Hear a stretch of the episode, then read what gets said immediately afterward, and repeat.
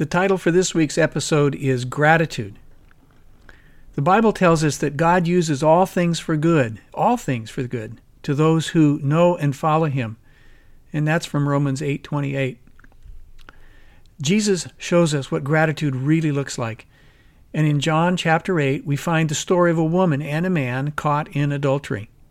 The religious leaders, following the rules of the Old Covenant, demanded that she be stoned. Jesus, however, the mediator of the new covenant, where grace filled love is the new law, he extends mercy, that is, not getting what we deserve. And the woman's response to Jesus' mercy? Clearly, it was gratitude. Those aware that they are beneficiaries of mercy can extend mercy, and those unaware are unable to extend mercy like Jesus. You know, every so often it does me good to fall in a big way. Oh, not that I do it intentionally or take it lightly. You see, failure is compost from which the explosive cleansing of gratitude comes from. Unaware, in denial, or blaming others for my massive yet ultimately forgiven debt, I act like a spoiled brat.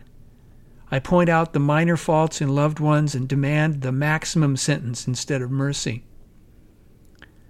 Only the habitual offender in his right mind weeps true tears of remorse when facing his victim, accuser, and the hanging judge.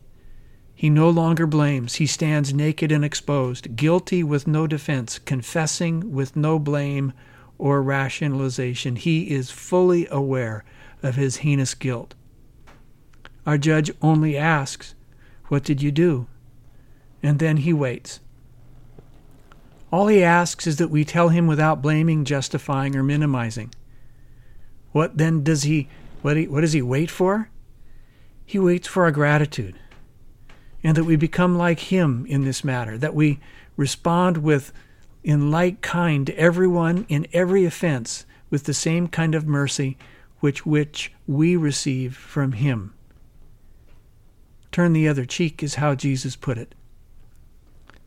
So reflection. This Thanksgiving, uh, recall a massive failure.